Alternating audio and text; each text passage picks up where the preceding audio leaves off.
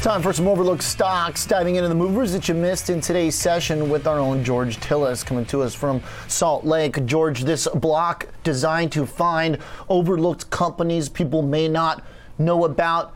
Oftentimes, that's very futuristic tech, it's cutting edge science. Yet last week, you brought us Denny's, and today you got a car wash business?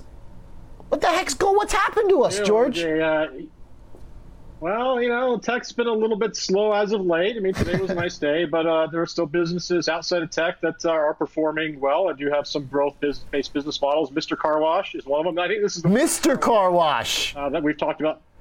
It's the first one we've talked about ever. Uh, I know that for a fact, OJ, because uh, I would know if we talked about a car wash, my good man, in the last few years or so.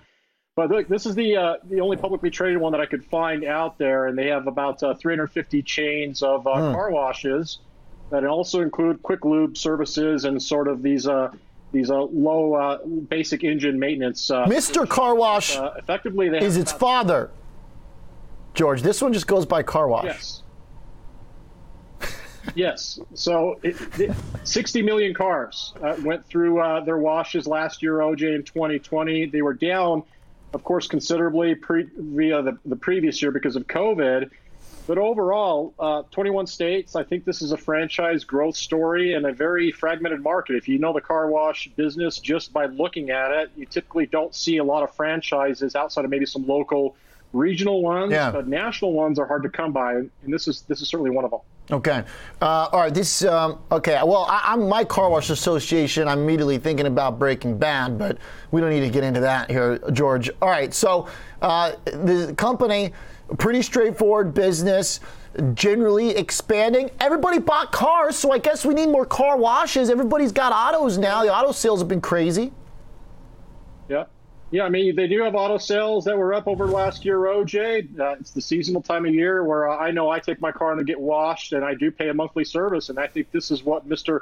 Car Wash is hoping for. Effectively, the uh, the monthly universal car washes and like unlimited car washes that they charge, which is up to about seventy dollars on a per month basis, uh, seems to be uh, a hit between uh, for customers. Their uh, their monthly subscription rates uh, range between twenty dollars and seventy dollars, and based on their last quarter's guidance on a relative basis to the previous year. 62% of sales and about 70% of volume was their unlimited car wash package. And if you compare that to, let's say, five years ago, about 36% of sales volume was based on those uh, unlimited packages, which again is a recurring revenue. So we talk about recurring revenues in the software space.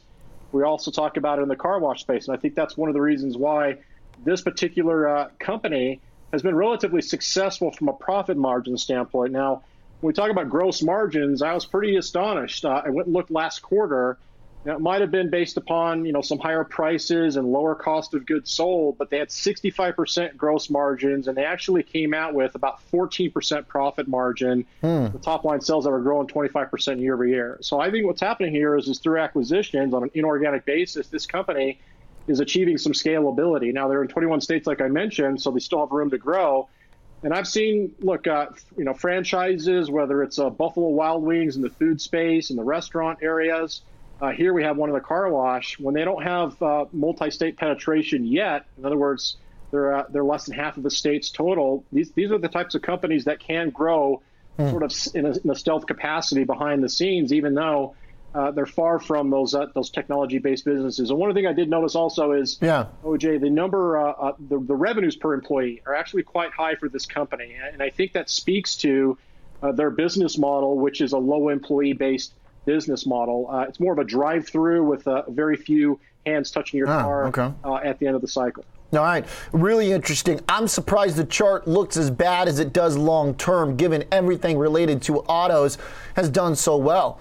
Ernesto Ramos is making the case for AutoZone. That chart's been amazing. So the uh, car washing segment of this uh, ecosystem has not been quite as participatory in the rally, but it also uh, hasn't uh, been public for too long. So uh, seeing uh, maybe a potential turnaround here. After the reported earnings from a couple weeks back, a little interesting technically to see that kind of bounce back. George, you got one more for us. Let's talk Insignia Systems. ISIG is the ticker. Totally ballistic move today. Uh, this is a company that sells technology at the point of sale that enables uh, what sellers to uh, sell ads or what? Yeah, it's uh, actually it's very small. It's a microcap company, OJ. I didn't find a lot of info on it, but this company essentially is a, a small advertising company, micro microcap in the sense that its market cap is only about twenty million dollars, and uh, its top line sales last year were about twenty million. But uh, overall, uh, I think it was an interesting name being pushed around today because of the market cap. But essentially, it's a, a small ad company. It sells in-store and digital advertising solutions, customized design and printing for uh, for businesses. Uh, and for uh, for personal uh, you know households, for instance, if they want some personal ads done or, or billboards or, or, banners created.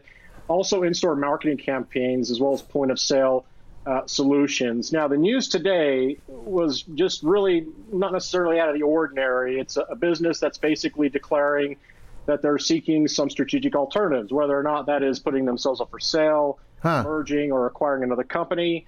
Uh, I don't have all the details because, again, those are, are not privy to me. But the stock did rally over 200%. And uh, what I did is I, I, did look at the financials. The company lost $3.5 million last year on 20 million in revenue. Uh, its profit margin last quarter was 26% in the red.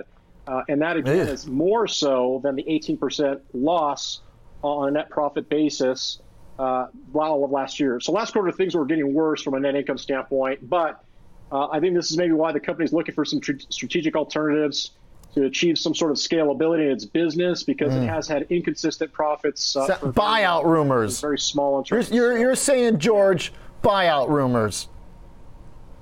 Buyout rumors. Okay. Small market cap. So, look, I didn't have a, didn't have too much information on the company because it's it's so small. But uh, I thought today we would talk a little bit about trading strategies. So a lot of times based on news catalysts, low market cap, anything that's uh, below 50 million OJ can move. I'm not saying they all move uh, based well, on yeah. news catalysts, but uh, one way to one way to, to trade this, and we don't talk trading too much, so I thought we would change things up a little bit today, uh, is looking at the five minute charts. And uh, if you look at the five minute candlesticks, you'll actually see that the stock really sort of broke above the uh, the initial range of the first candlestick, the first five minute bar somewhere around two and a half hours into uh, the midday of trading. And, and, a lot of times, those uh, those initial ranges are breakout ranges that traders and algorithms will look for to pile on, and that seems to be the case here. Uh, so if you trade like this, yeah, you know, again, not advising people to do it. Uh, if it does break above the first five minute candle uh, range. Uh, put a stop loss of 20% below that, but don't risk more than 5% of your account. And if you do a 20% stop and you get stopped out, you're only risking about one one percent of your portfolio. But look, uh, there there are times when these stocks run. Uh, and today was a day for uh, for a nice. Yeah, apparently. All right, so you get a little um, uh, rumor building, uh, some exchange of chatter uh, on the Twitter sphere, etc. And Insignia Systems lands on our overlooked stock radar. Not for the faint of heart. Wear a helmet if you're trading it, because uh, clearly the thing right. can move pretty fast. We'll see if there's any follow through uh, to potential takeout or anyone who wants that point of sale advertising business. Sounds pretty interesting, seemingly something that could fit into a lot of other uh, tech uh, that we talk about. We got run GT. Nice work finding a couple overlooks okay. for us. George Tsilis.